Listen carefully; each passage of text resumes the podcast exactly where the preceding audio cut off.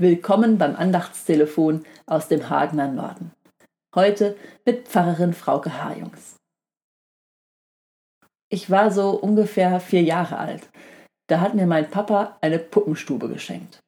Vom Sperrmüll gerettet und repariert.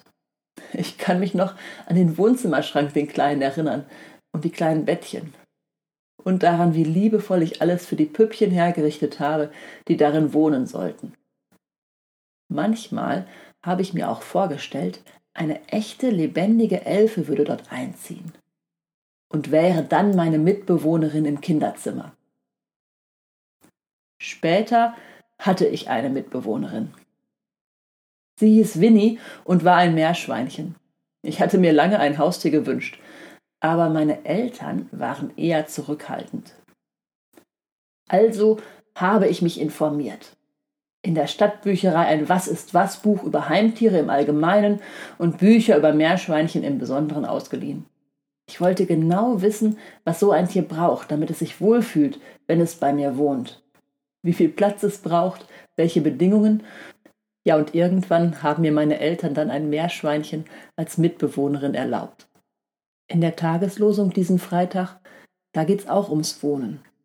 Lasst das Wort Christi reichlich unter euch wohnen lehrt und ermahnt einander in aller Weisheit. Ich frage mich, hat das Wort Christi es bei mir wohnlich in meinem Leben?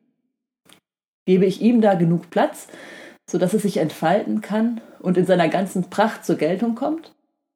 Und richte ich ihm den Platz in meinem Leben liebevoll her? Was braucht Christi Wort, damit es bei mir und bei Ihnen wohnen kann?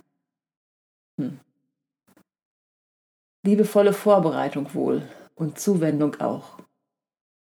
Eine offene Tür, damit es hereinkommen kann, offene Ohren, vielleicht einen geselligen Tisch, an dem wir uns austauschen, wie Jesus das eine oder andere gemeint haben könnte.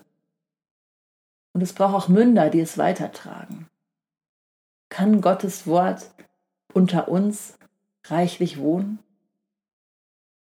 Wir können das unsere dazu tun, naja, und dann kommt auch noch Gottes Geist dazu.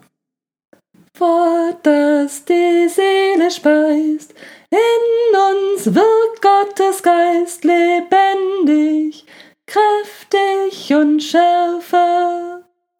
Wort, das die Richtung weist, in uns wirkt Gottes Geist lebendig, kräftig und schärfer möge Christi Wort reichlich unter uns wohnen. Bleiben Sie behütet.